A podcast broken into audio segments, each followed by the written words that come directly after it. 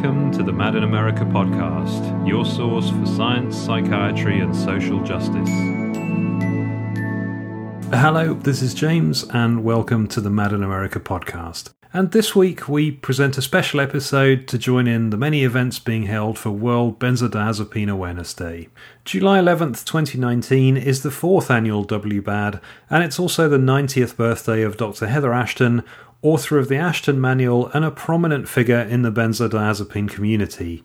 Dr. Ashton's birthday was chosen for WBAD because of her passion and drive to get the problems of benzodiazepine injury recognised. She is now retired, of course, but in her working years, she spent a great deal of her clinical time personally helping and supporting those who are having difficulty from prescribed benzodiazepines. If you'd like to get involved and follow along with the awareness events occurring all day today, then head over to World Benzodiazepine Awareness Day's Facebook page at facebook.com forward slash World Benzo Day or on Twitter follow them at World Benzo Day. Also, on social media, you can follow the hashtag World Benzo Day, and you can also visit WBAD online at w-bad.org. And before we get started with the interviews, I just want to thank Nicole Lamerson. Nicole is lead operations volunteer and Virginia representative for WBAD, and without her help and support, this podcast wouldn't have been possible. So, later in the podcast, we'll hear from physician Dr. Christy Huff, who talks of her own experiences of taking and withdrawing from Xanax and Valium, and also her work with the Benzodiazepine Information Coalition. We also hear from addiction specialist and medical consultant to the Alliance for Benzodiazepine Best Practices, Dr. Stephen Wright. But first, I'm delighted to have had the chance to chat with Janelle. And Janelle is a WBAD volunteer, but she's also project manager for WBAD Rocks of Kindness, which is an intriguing way of both raising awareness and of getting a conversation going about prescribed harm. Welcome, Janelle. Thank you so much for joining me to chat for the Mad in America podcast, and uh, I'm really grateful to get get the chance to talk to you a little bit about the Rocks of Kindness movement. And for those out there who may be unfamiliar, just you know, in the broader sense, I wondered if you could tell us a little bit about the Rocks of Kindness movement. Well, hi James, thanks so much for having me, and yeah, I would love to talk a little bit about how the Rocks of Kindness movement began, just the general movement. It gained nationwide popularity, especially here in the States. And it really got its start in 2015. Um, there was a woman named Megan Murphy, and she was going through some really tough times in life and going through a lot of grieving, personal things that went on in her life. And she was kind of on this personal healing journey and she began walking the beaches in the Cape Cod area. Mm-hmm. And she'd look for different items on the beach like sea glass and she'd take a lot of meaning from those particular pieces that she would find. And she noticed as she was out there walking that other people were doing the same thing. You know, they were walking around. You could tell they were deep in thought. They were looking for different things on the beach. And one day she decided to take a marker and write, You've got this on a rock. And she left it on the beach on um, Cape Cod. And this is a needle in a haystack, but coincidentally, a friend of hers found that rock sent a text message to her and said, Did you put this rock out there? And, you know, the friend said it was so neat finding that rock out there. So it was at this point that Megan decided that she was going to start leaving more of these rocks with inspirational messages behind on the beach. She started posting them on social media, and before she knew it, she started receiving so much interest and positive feedback on what she was doing, and it went viral from there. And so this general Rocks of Kindness movement grew in popularity from there, and it's been going strong ever since. Fantastic! It's such a, a wonderful way of connecting with people, isn't it? And so, how did the W Bad Rocks of Kindness project get its start? Well, to go back to the very beginning, um, an amazing woman named Stephanie Williams, who has been injured by benzodiazepines and is in the long process of healing, she's the founder of W Bad Rocks of Kindness. One day on Facebook, Stephanie noticed a friend of hers posted a picture of a painted rock that he found while he was out bike riding. The rock had info on the back of it directing it to be posted on a Facebook page. So she was really intrigued by this idea of rocks of kindness, and she had this light bulb moment realizing that this creative idea was something that could help raise awareness for WBAD. It was a unique outlet that could not only spread kindness and awareness, but it could also help those who've been injured have some kind of a positive outlet to get involved in. So she ended up creating a closed group on Facebook and started inviting people to join in, and they began painting rocks in her group. And so this is where I got involved. And just a little background since year one of WBAD, the first year that we we had a WBAD, I have been involved in helping out where I could with some smaller behind the scenes stuff. And I had previously written a blog post for WBAD on their site. And when I saw Stephanie's post about this Rocks of Kindness group that she had started to raise WBAD awareness, this like really struck me as the perfect idea for a blog post. And I, I kind of went back and forth on it. Should I do this? I wasn't feeling the greatest at the time. Do I want to commit to this? But something just told me go for it. So I ended up joining the private group that Stephanie had created for this. And I joined to kind of do an investigative report, if you will, on it and just get the scoop on what what is this? And the more I learned as I was collecting the information and the rock pictures and interacting with these people, the more interested and excited I personally started getting about the project. Um, and I decided that this was something I definitely had to try out. And then I was asked if I'd be willing to set up the social media aspect of the project so that we could have a way for the public to connect with us and so I began working on the logistics of the project, setting it up, setting up the social media presence, and, you know, just kind of piecing it all together and figuring out the best way for us to be able to to reach people. Thank you, Janelle. That's that's great. And I had a look at the Facebook page earlier, and I have to say, you know, it's beautiful to see all those all those painted rocks and the pictures that people are sharing. So, I just wondered, uh, how does rock painting help to bring awareness surrounding the risks and dangers of benzodiazepines taken exactly as prescribed? Yeah, many people probably wonder exactly, okay, so you're, you're painting rocks. What does that do for awareness building? I've actually seen people ask this and um, and the truth is it's an incredibly brilliant way to raise awareness. Just to kind of describe the process of it. The individuals, of course, paint and decorate the rocks and then they plant them in public. Now, the key to this is the information that we place on the back side of the rocks. This is how we get people back to us, how, how we connect.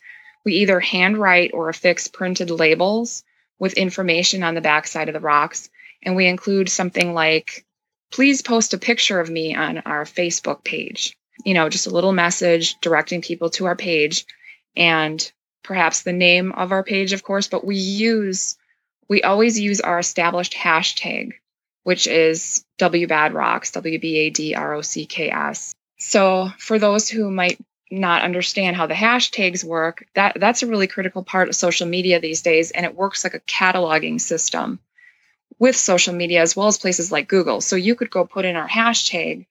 Um, we're on Instagram, you know, Facebook, Google, and you'll come up with hits with us using that hashtag. So this way people can easily find our public page by searching our hashtag on Facebook. Mm. So we direct people to do that.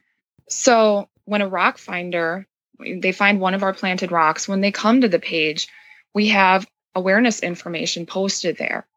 And additionally, after they post a picture to us, we try to individually post comments to them that include information about us, mm. just stating we're not your typical rock painters and also sharing the WBAD website. And we also share the Benzodiazepine Information Coalition's website as well. We're just trying to get some information out to them.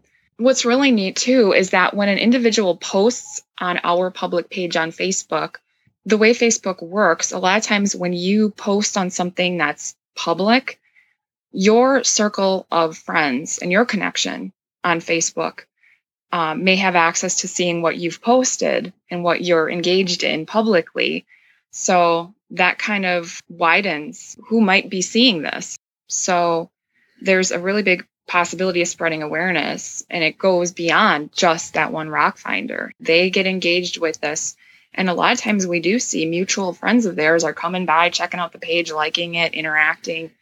Um, so it's really neat how that social media aspect works in helping to spread awareness beyond just the one person who found that rock. And then what I really want to stress is that it's a really unique awareness raising outlet. Like as you know, this whole topic trying to raise awareness of you know the dangers of prescribed drugs and medications that so many people are are on. It can be a really misunderstood, controversial topic. People get defensive about it.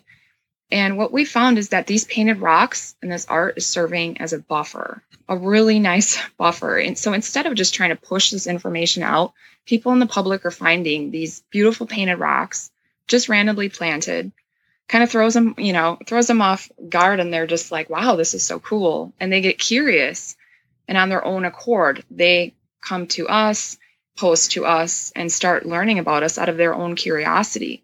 And we've not had one negative bit of feedback from anyone from the public instead it's like we're just making lots of connections and it's the rock art's really helping to start conversations Excellent. Well, that's that's such a lovely description of it, and I, you know, I love how, uh, you know, as you said there, art brings people together, and it's, you know, it's about the art, but it brings people into a community that they might not have been aware of previously.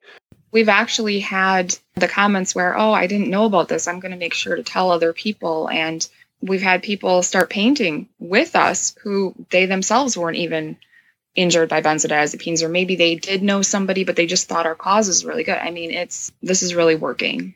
Thank you janelle. So can anybody get involved in rock painting for for wbad or, or is this just kind of for those with artistic talents or backgrounds yes this is this is a big one um, absolutely anyone can get involved um, people do tend to have a preconceived notion that in order to get involved, you, you have to have some kind of experience with painting and art and this big background and all this talent. And it's just not true.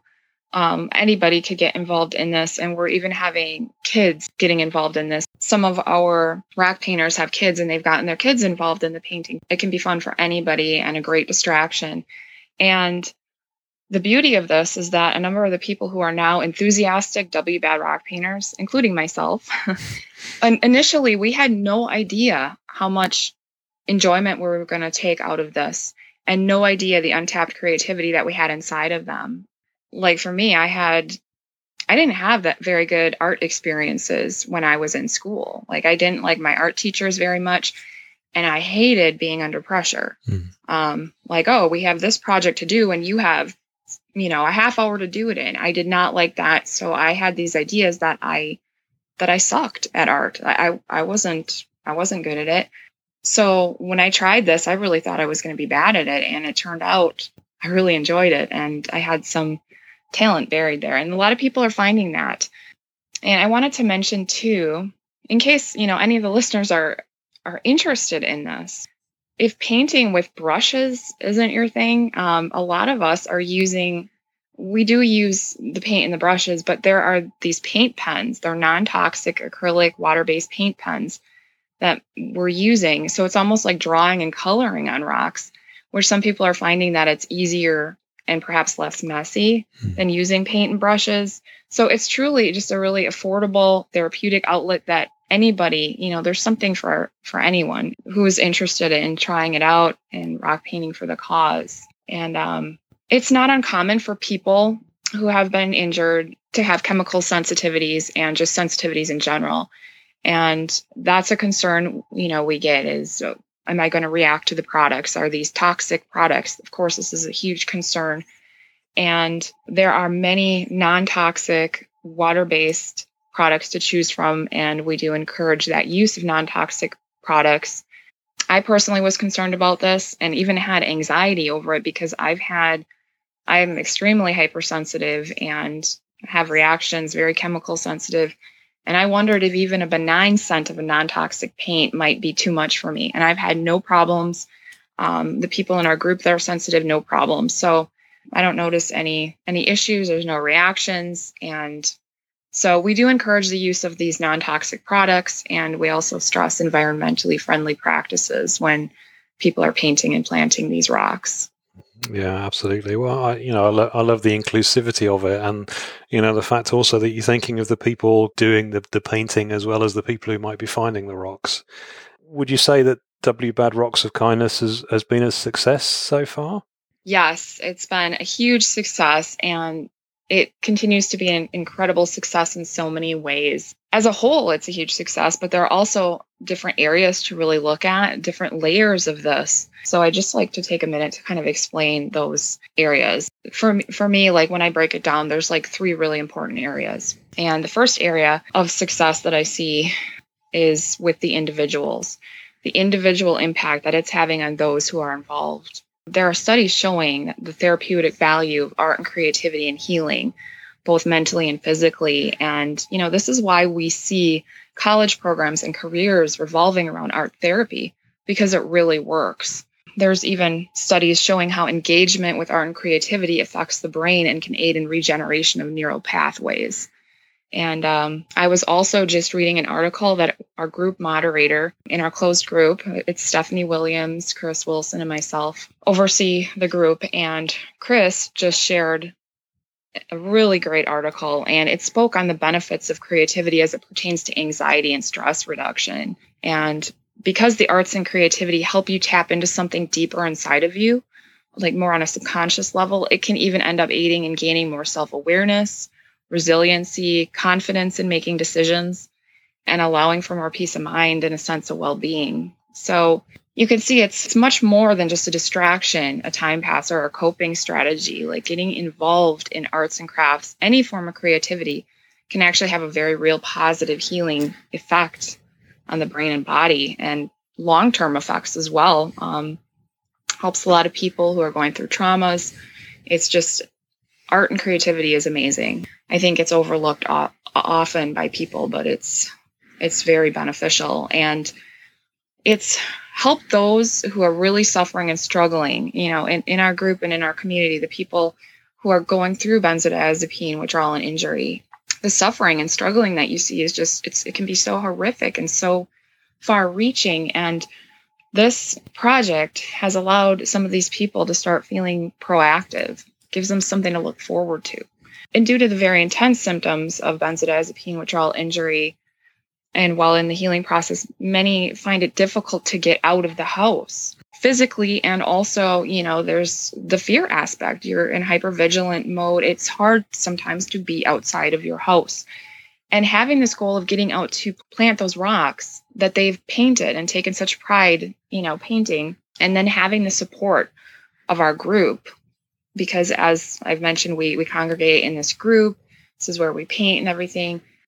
The W Bad Rock Painter, the group of us cheering everybody on. And it's been a really positive thing. It's gotten people out of their houses, it's tapped into creativity. And for some, it's opened this other door, this other aspect of art and painting beyond rock painting. So it's almost been like this launch pad of creativity and it's opened doors that many of us never had any clue you know, were there. And I, I just want to quickly touch on also this the group that we do that we do run, Stephanie, Chris and I, it's a positive, encouraging place. And we we view ourselves as kind of like a little family. You know, anybody is welcome and we're very encouraging. There's no tolerance for drama in there and we it's not your typical support group in there um, we have some light symptom talk once in a while or updates but in general we're getting a lot of feedback that people just love that there's this this place they can go to this group to just focus on the rock painting and the awareness raising. And we do run little challenges in there and every once in a while even some giveaways. It's just it's been such a positive experience for all of us. Like the feedback we're getting is is wonderful among the painters. So the overall impact it's had on us as individuals and also as a group of us coming together it's just been so positive and such a huge success. Like I feel like that's it's such a personal success. That's just the one aspect. Of course, we we next have the kindness aspect. That's been a huge success too. Just we're doing something positive, putting kindness out in the world. And in the Rocks of Kindness world, it's pretty much known that there will be a lower rock return. This means that you could put out a bunch of painted rocks, but the percentage that are actually going to come back on social media that you're going to see again, it might be kind of low. And we're always reminding people that that's not a measure of success because every single rock that we put out is on a journey. It has the capacity to touch someone's life. And even if they don't necessarily find us online or get the awareness info, You know, maybe it was just what that person needed at that moment to lift their spirits, put a smile on their face. And that's okay. Like we we're just trying to do something positive here. We want to raise awareness. That is our end goal, but there's a lot of different facets to this. It's never a failure. And then finally, the awareness raising aspect. That's definitely a success as well. Since we've officially started this project last fall, we've had inching towards 150 rocks returned to us on our page. And these are just the people that we know about who've posted to our page, these, you know, almost 150. Um, others may visit the page, but not post a picture of the rock that they found for whatever reason. But like I said, every time a person posts, we make contact with them, we give them some information, and it does tend to have that ripple effect. Um, so we're having real positive impact on our public page. Another positive aspect is that it's helped some of our painters connect in certain unique ways through their art with people in their immediate lives, people who are taking interest, you know, family or friends who are taking interest in what they're doing and, you know, and also listening more regarding the benzodiazepine issue and that injury that the painter has sustained. Um, and we've even had painters give painted rocks to medical professionals that they're seeing, you know, doctors and counselors and such. And some of these professionals have taken interest and shown support in what the project was all about. They, they came and checked out the page. So these rocks have turned into a great talking point and, and is creating a lot of curiosity, um, which again is an excellent buffer in just opening the doors of communication about this, I believe. So, you know, and this is just the tip of the iceberg. I could easily talk all day about all the positives that I've seen come out of this project. Thank you, Janelle. And, and is anything in particular happening with W Bad Rocks for July the 11th, World Benzodiazepine Awareness Day? Yes, uh, W Bad Rocks and W Bad teamed up, and we are hosting a rock painting contest that's been going on for the last couple days. Today is the last day for the public to vote on their favorite W Bad themed rock. So there are some beautiful submissions. So I would like to invite everybody to head over to our WBAD Rocks of Kindness Facebook page. And it will also be posted on the World Benzodiazepine Awareness Day official Facebook page and get your vote out there for your favorite rock. And, and so, is there anything else, Janelle, that you'd like to share about W Bad Rocks of Kindness? Well, I would just like to, you know, kind of in closing say that I see this going very far. It will continue to grow. We see it growing all the time. And there's so much potential here. So I would just really like to invite and encourage uh, people to consider this. If you're looking for something to get involved in, a unique awareness raising outlet. And this is something we're doing year round. This is not just for July 11th and around July 11th. We're doing this year round.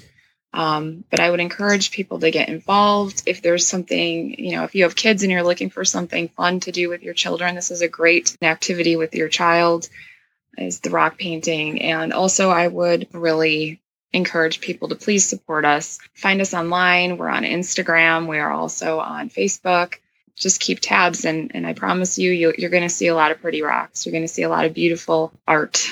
And last but not least, as mentioned previously in our chat here, we do have a closed, more intimate group on Facebook where we all paint, execute our plans for W Bad Rocks together and just kind of support and inspire one another. It's called Rockin' Against Benzos, which is searchable on Facebook if anyone's interested in joining us. But before we wrap up here, I would just like to give a special shout out to all our Rockin' Against Benzos W Bad Rocks members and painters. James, you know, every day I see these people tenaciously pushing through extremely challenging circumstances and doing positive things with passion and creativity. And the way they all come together to encourage and uplift one another is incredibly inspiring. So, just a big thank you to all those directly involved in the rock painting for W Bad as well as to all those who have taken an interest in and have been so supportive of what we're doing. We wouldn't be where we are today, and this project wouldn't have the bright future it has if it wasn't for all these outstanding individual efforts. Janelle, thank you so much for taking the time to talk to me. Uh, you know, it's such a such a lovely idea. And, you know, I have to say, my own daughter Gemma has seen the Facebook page and she's full of enthusiasm now to go and collect some rocks herself and to paint some. So, you know, hopefully you'll see some appearing in, in the UK fairly soon. But uh, I just wanted to thank you for, for talking to us about W Bad Rocks of Kindness. All right. Thank you, James, so much. I really appreciate this opportunity to, to spotlight what we're doing. Well, I want to thank Janelle for chatting, and I really do encourage you to visit their Facebook page to see for yourself the amazing work being done. So, to find them, visit facebook.com forward slash wbadrocks or on Instagram by searching for at wbadrocks. And if you're on social media, look out for the hashtag wbadrocks. And so, on to our next guest, and I'm really pleased to have been able to chat with Dr. Christy Huff. Dr. Huff is a cardiologist who resides in Fort Worth, Texas. She attended medical school at the University of Texas Southwestern Medical School and completed an internal medicine residency at Washington University in 2004. She was in private practice as a cardiologist in Fort Worth from 2008 to 2011, and following the birth of her child, she made the decision to become a stay at home mom. Dr. Huff has personal experience of benzodiazepine withdrawal, and she's dedicated significant time to advocate for better education of physicians regarding the dangers of benzodiazepines, how to safely taper patients off the drugs, and stronger regulation of the prescribing of benzodiazepines. She is a director of the Benzodiazepine Information Coalition.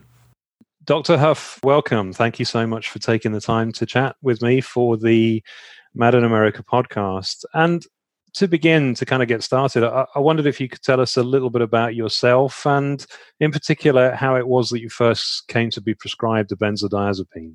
Sure. Thank you so much for having me on the show, James. So, benzodiazepines, I actually took them very occasionally for flying for years, never had a problem with them.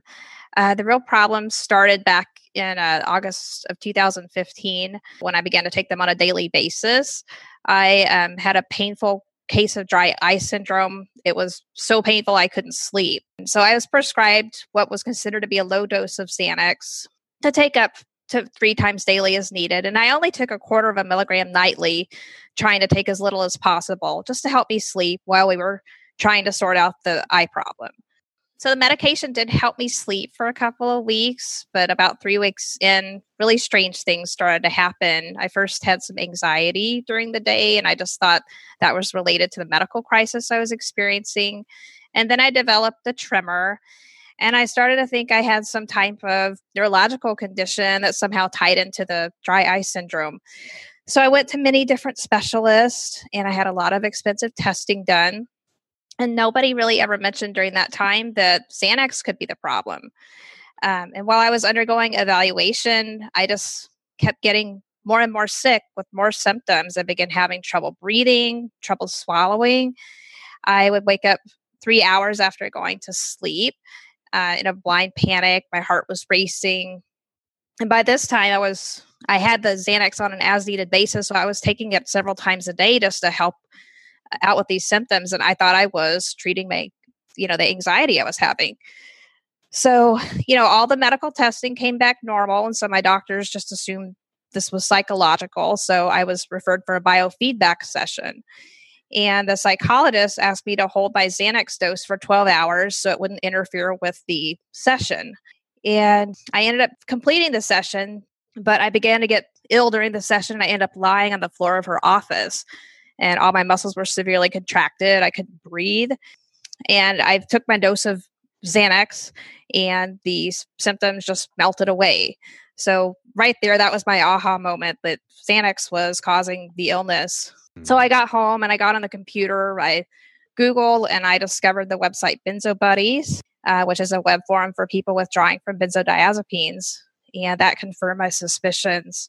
So basically, I had become physically dependent on the drug and I was experiencing interdose withdrawal, uh, which are basically withdrawal symptoms that occur between scheduled doses.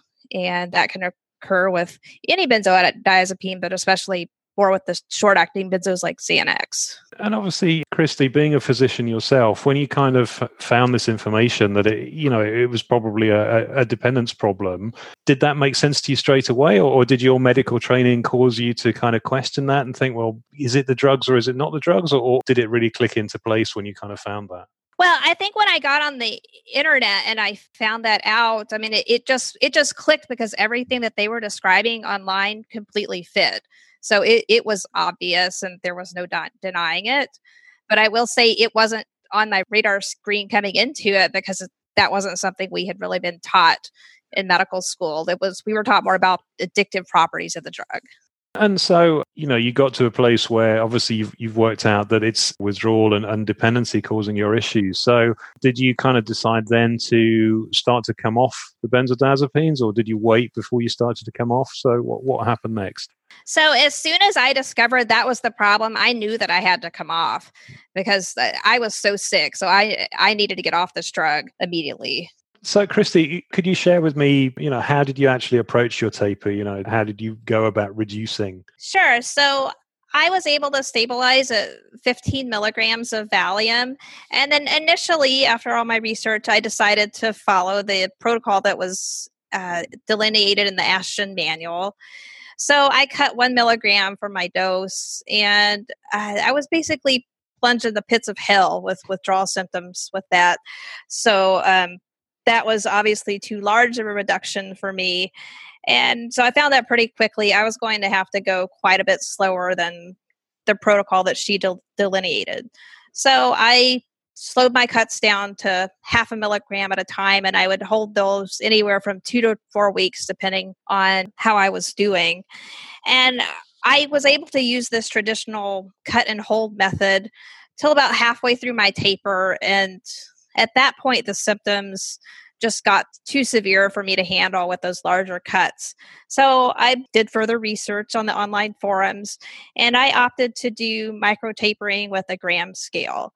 So what I would do is weigh my pills and I would shave them with a nail file and that would allow me to make micro reductions in my daily dose. And that worked well for me for the last half of the taper. It didn't completely take all of the withdrawal symptoms away, but it definitely was a lot smoother of a process and a lot easier to control how fast you were going than that uh, traditional cut and hold method. Yeah, and and so was there a kind of variable time between making one cut and the next, or did you aim for a fixed time, or did you just kind of let your body dictate when you were ready for the next reduction? I really just let my body dictate it. It was all based on how I was feeling and what I felt like I could handle. And so, really, as I was going along through the taper, I never really had an end date because I, I just didn't know how long it was going to take. Yeah, yeah, absolutely. And, and do you remember how you felt the day after you, you know, the first day you didn't take a tablet? I do because it wasn't so long ago. Honestly, uh, I was terrified about what was about to happen to me because I didn't, you know, you hear all these stories online that people after they quote jump off their dose that you know it gets so much worse and i would say that i jumped at a dose of 0.175 milligrams of Valium, uh, which Ashton recommends jumping at 0.5 milligrams. So I, I tapered quite a bit lower. There's some people that even taper all the way to zero. Using the scale method, it's harder to get a smaller, to, taper all the way down to zero. I would say that it just felt like cuts um, that I had experienced in the past. It really wasn't any more any worse than anything else I had experienced in my taper previously. Thank you, Christy. And and you, you kind of mentioned there that as part of your withdrawal, you changed from what I think was a kind of short acting benzodiazepine to a longer acting form. And I just wondered how that how that helps with the withdrawal process. Sure. So I did this based on the recommendations in the Ashton manual, which is a withdrawal guide for benzodiazepines, which had been written by Heather Ashton she ran a benzo withdrawal clinic in the UK in the 80s and 90s. And um, so her premise is that a long acting benzodiazepine will be easier to taper. Uh, specifically, Valium for a couple of reasons. First is the uh, the lower potency of Valium, so you're able to make smaller dosage reductions with a cuts than say if you were trying to reduce from something like Xanax or Ativan. And then also the longer half life itself makes an advantage because you're getting less peaks and valleys in the drug levels and therefore less peaks and valleys in your symptoms. And I definitely fully say it would it helped in my case because it covered that interdose withdrawal symptoms that I was having with the Xanax. And then I was able to to stabilize on a dose of Valium and then taper down from there. And did you have any issues kind of transferring between them? I know that, that some do and, and some don't. I think for me, my interdose withdrawal symptoms from Xanax were so horrible, so violent that Valium was almost like this gift. You know, it, it took those hours where I was just sitting there gasping for air, unable to breathe, my muscles all contracted down. You know, it took that part away. Mm. And then I was able to make slower, smaller reductions with the Valium and, you know, ultimately be successful on the taper. I'm guessing, you know, the, I mean, people that I've spoken with that have endured withdrawal talk about how it affects not just them, but their family too. And obviously, sure. you're a mother. So, you know, were these kind of issues that you're experiencing affecting your family life too? Oh, yes, it was terrible. So my daughter was four when all this started. She was in preschool, and I'm, I'm, I'm married as well. And it completely obliterated my ability to be a mother uh, because I, I was so incredibly ill. You know, for the first two years of my taper, I needed to um, hire a nanny to help me because I couldn't do my basic responsibilities managing the household, driving, caring for my daughter as you name it, I couldn't do it. Yeah, it's it's a common experience I think that I've found from others that it's not just dealing with the with the withdrawal, is it? It's trying to live your everyday life and trying to participate in all the things that you need to do while you're suffering these horrendous symptoms and and as you said earlier, trying to manage it all yourself with little or no medical kind of input. Exactly. Yeah, and I was, you know, I was bedridden many days, so it, it's really hard to be a parent in that mm. situation. Yeah, yeah, absolutely. And and also um I've read in some of your writing, some of your blogs, Christy, that overlapping with your issues with benzodiazepine tolerance and withdrawal, you, you unfortunately also experienced breast cancer treatment. So you know, I wondered how how did the benzodiazepine taking that or trying to come off it, how did that go along with having breast cancer treatment? Did it, you know, did they affect each other? Um, yes, it definitely did. So I had started my taper in January of 2016. So it, it was a number of months before I was able to find some medical help and um, get switched over to Valium and start my taper. A few months later, in April of 2016, I was diagnosed with breast cancer. And I was already down almost five milligrams of Valium in my taper at the time of diagnosis. And this was an incredibly dark time for me. I would say that going through both cancer and benzodiazepine withdrawal at the same time is it's really its own special version of hell. Many cancer patients, you know, they are put on an- anti-anxiety drugs after diagnosis to help deal with it, but I had to face all this fear and terror uh, while tapering off an anti-anxiety drug. And honestly, I don't know how I made it through. You know, as far as uh, how it affected my treatments, I needed two surgeries for the cancer. And of course, this delayed my taper because I had to hold my dose six weeks prior to the surgery to be good and stable to go into the operating room. And then after surgery, a couple of weeks after the anesthesia wore off on both occasions, it sent me into withdrawals, even though I hadn't changed my Valium dose. And so I had to hold on the back end of the surgeries as well to help me um, to stabilize again and aid in my recovery. You know, another thing that happened is my pain wasn't adequately treated because I had a lot of muscle spasms in my chest. And the surgeon's typical treatment for that was Valium, at least for the first week. And obviously, the Valium wasn't doing a whole lot for me besides just keeping me out of withdrawal. So I spent months just hunched over in pain and I had to go to physical therapy. And then one other awful side effect has been that, you know, I have a lot of random aches and pains, um, some quite severe, and benzodiazepine withdrawal. And, you know, my oncologist has told me, you know, if you have any new or different pain than your normal, then you need to get that evaluated if it's lasting more than two weeks. Now, of course, with benzo withdrawal, everything hurts all the time and new things do crop up. So I've had to go to the scanner more than once to to get that checked out and just the terror of waiting for that scan, waiting for the results. You know, I, I can't even describe it. Luckily, everything has turned out clear every time, but you know, it's it's still just an unfortunate side effect that I have to go through that that fear every time. Yeah, yeah, absolutely, Christy. I can't imagine how much anxiety and terror you must have faced going through all that together. And you know, I, I think many people probably would have not continued with their taper, maybe would have stayed where they are given the challenge that they were facing. But I think you finished your taper on March 15th this year, didn't you? Yes, uh, I did. Yeah, which I, I, think is incredibly well done, you know, to, to, to, manage all that and still continue your journey. And as someone on that journey myself, I know that's no, no small thing at all. So I just wonder, you know, how long was your tapering process in total? And, and, you know, now a few months out from coming off completely, you know, how, how have things been for you?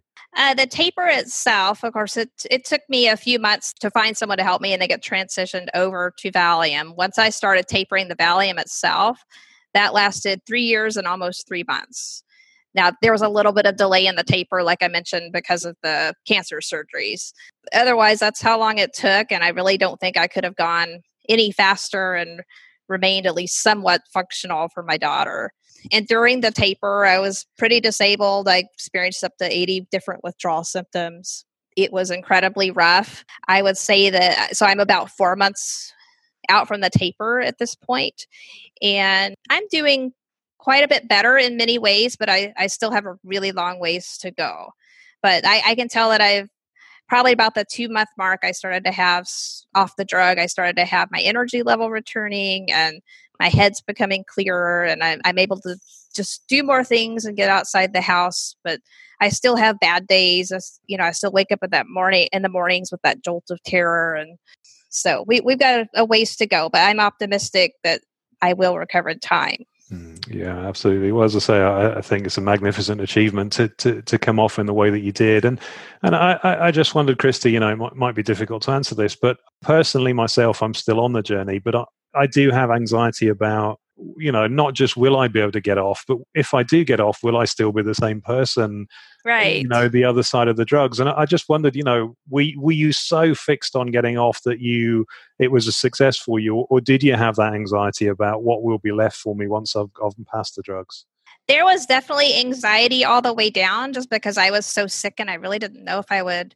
ever get better. But, you know, for me, I knew that I had to get off because the drugs were just flat out making me sick. I, and so I just told myself staying on is not an option. You have to get off if, if you are going to ever even have a shot at getting better. Mm. And so I, I just looked at it that way and I stuck with it the whole way. And you know, now that's finally, finally starting to pay off after all these years. And and I do feel like that I am I'm getting myself back and i i even felt that you know small changes in my personality even you know getting towards the end of my taper and under the five milligram mark of Valium, I could really feel that my personality was returning. So the drug had been blunting who I was at the higher doses. Mm, yeah, absolutely. You know, I'm grateful to you for sharing this story because I think there's still this conception, I mean, certainly here in the UK, probably in the US too, that a taper is something that someone does over a few weeks or at most a couple of months. Whereas I've spoken to many people, and myself is true, you know, a taper for me has been two years so far. So I think medicine has a long way to go, doesn't it, to, to recognize that tapering off these drugs is a many, you know, multi year process for a good number of people. I agree. And, uh, you know, we were definitely taught in medicine that it just takes a couple of months. It's, it doesn't take that long. And that's not the case at all. And honestly, if I had known how long this process was going to take, I would have never touched that drug. And and so you know we, are kind of coming on nicely there to you know obviously you're a physician yourself and now you work with the Benzodiazepine Information Coalition and write for them. So I just wondered, as a physician, you know why you feel it's important to speak out about your experiences. Sure. So I will say that the more I experienced this hell, and then I was reading what others uh, in the online groups were facing, and then I started talking to these people and hearing their stories, it just became clear that uh, you know, this is a huge problem that withdrawal from benzodiazepines being so severe and so disabling and taking so long. And really, what it's creating is a, a neurological injury. And, uh, you know, I thought if I didn't know about this epidemic going on, you know, most doctors didn't either. So I decided to share my story openly. And, you know, one of the sad things to me is that it does seem my story seems to carry more weight because I am a physician, uh, which means, you know, we really haven't been listening to the patients all these years because, you know, the bottom line is patients have known what's happening to them for years with these benzodiazepines and there there have been multiple attempts uh, to get the governments and medical professionals to listen as far as back as the 1970s and yet we're still ignoring patients. So, you know, I don't think this is right. And the big reason I've stood up about this is I just can't stand by and watch without speaking up. I recognize what you say about you know withdrawal doesn't discriminate, does it? it? It doesn't really matter whether you're a physician or just a regular person or a psychiatrist or a doctor or, or whatever else. And I, I right. think I think it's so powerful for everybody to speak out, but physicians speaking out does legitimize what patient experiences are saying too. So you know I, I'm really grateful for all medics who you know do share their own experiences about the reality of of trying to come off these drugs. Yes, and I wish there were more of us speaking out because they, they exist, but many cannot speak out because their jobs might be in danger. Yeah, absolutely. And you know, turning to kind of online kind of support, which which you mentioned earlier, Christy, you, have blogged about some of the online benzodiazepine withdrawal communities of, of which you're part. And I just wanted, in your opinion, why it is that benzodiazepine patients are turning to the internet for advice in, instead of their doctors. So the simple answer it's out of necessity uh, because medical professionals, as I found out, we're uneducated about the problem. And there's really no other avenue besides the internet to obtain knowledge and support. So, what we have is a group of people who've been forced to get on the internet uh, to self diagnose their benzodiazepine as being their problem. And then they have to get advice from total strangers how to taper off the drug and also uh, rely on these strangers um, and these strangers are also very sick themselves rely on them for emotional support and you know if this sounds insane uh, this is really our only option at the moment um, I had to do it too, and you know, random strangers on the internet saved my life. I kind of feel for myself that if I'm lucky, I might get five minutes or ten minutes with a doctor. But withdrawal is a 24 hour thing, isn't it? So sometimes yes. I've needed I've needed some support in the middle of the night or in the early hours of the morning when I can't sleep and I'm consumed with symptoms. So I, I personally think the support communities are an absolutely vital piece of kind of responding to this challenge of of uh, you know benzodiazepine induced injury. Yes, definitely. So, turning then to some of your work uh, as director of the Benzodiazepine Information Coalition, some of it's focused around assisting people in the US with reporting their adverse experiences to the FDA MedWatch program.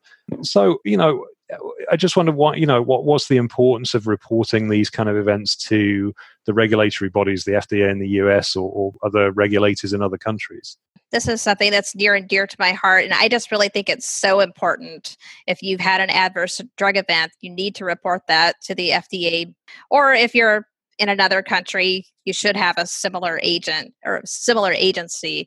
And I know some people say this seems futile or they don't trust the government, but the bottom line is if you don't report it, then it didn't happen. So I like to tell people that, to think of the FDA MedWatch program as a giant database so it's basically collecting new information all the time. So you're adding your data to that database when you file a report.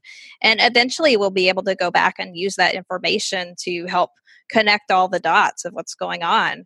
Um, just a little background there was a failed citizens petition to our FDA in 2010 um, asking for stronger warning labels and even a black box warning on benzodiazepines. And we'd like to repetition the FDA about this issue. And if we can get more evidence in the form of these FDA MedWatch reports and um, also research, then that will really help our cause along. And, you know, I'd specifically like to see people that have experienced severe reactions to these drugs to file reports. So, specifically, if you've had a severe withdrawal experience or a protracted withdrawal or um, attempted or completed suicide, then reporting those events will really go a long way. And, you know, everyone always asks us what they can do to help. And filing a report is the first thing I tell anyone that they, they could and should do. And anybody can fill it out for you. You can, your doctor, your family, a friend. We also have volunteers at BIC that are available to help file reports uh, for people that can't do it for themselves. Um, and if you'd like to find a link and some information about filling it out and some instructions, please visit our website at benzoinfo.com. That's great. Thank you. And that's so important, isn't it? Because it's kind of down to us who've experienced it to provide the evidence base for this in the hope that then there's some leverage for the, the regulators to react. Exactly. And, and also, um, I, I note that you've been involved in some research, particularly around conducting a benzodiazepine withdrawal survey. So I just wondered if you could share some of that with us. Sure. So I was approached over a year ago by um, Jane Macoubrie. She's a PhD in communications studies, and she wanted to design a survey to document benzodiazepine withdrawal symptoms in the online community. So she designed a, a survey with with my input, and we placed that in the online communities. And we had over 1,200 respondents and uh, 98% of these had taken their benzodiazepines as prescribed. So this was basically the compliant patient population, not people had, who had misused the drugs. And we're in the very preliminary phases of the study, but I can share a few things with you. We collected a lot of information on symptoms and how long they lasted. And, you know, just as an example, people had experienced symptoms over a year. 67% had re- reported on ongoing anxiety, fear, and nervousness.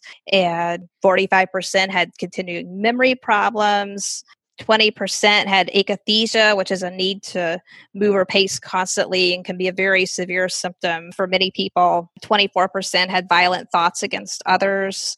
55% considered or attempted suicide. And these are symptoms, again, that had lasted a year or more. And I think what's more telling than just a list of symptoms is talking about the outcomes or what are the effects of these symptoms.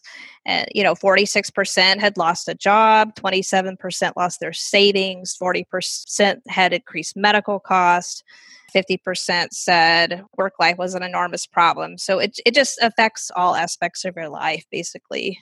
Additional analysis is underway and we'll be able to split all this data into different subgroups and kind of see which patterns emerge. And we're hoping to publish some scientific papers and really get this information out there about how severe withdrawal really is. Fantastic. I'm so glad to hear that work is going on because you know i'm sure you know yourself if you look for papers on withdrawal effects from not just benzodiazepines, but antidepressants and maybe neuroleptics too, then it's really hard to find anything that doesn't play down the experience into a kind of very mild, uh, minor annoyance for a few weeks for people. And yet, these kind of patient populated surveys are showing the true horror and the full extent of, of the problem, aren't they? Yes, it is. Thank you, Dr. Huff. That was that was really interesting, and I'm so grateful to get to chat. And also, I wanted to thank you for all of your work in speaking out and advocating and all the work that you do with Benzodiazepine Information Coalition because, you know, we, we, we, we need so much more of that and we, we need so many more like you. So thank you so much. Thank you, James. It was a pleasure to be on your show today. So, thank you for listening today, and thank you also to our guests, Janelle and Dr. Christy Huff. And please listen in to the second part of this podcast, where we chat with addiction specialist and medical consultant to the Alliance for Benzodiazepine Best Practices, Dr. Stephen Wright. Thank you for listening to the Mad in America podcast. Visit madinamerica.com for more news, views, and updates.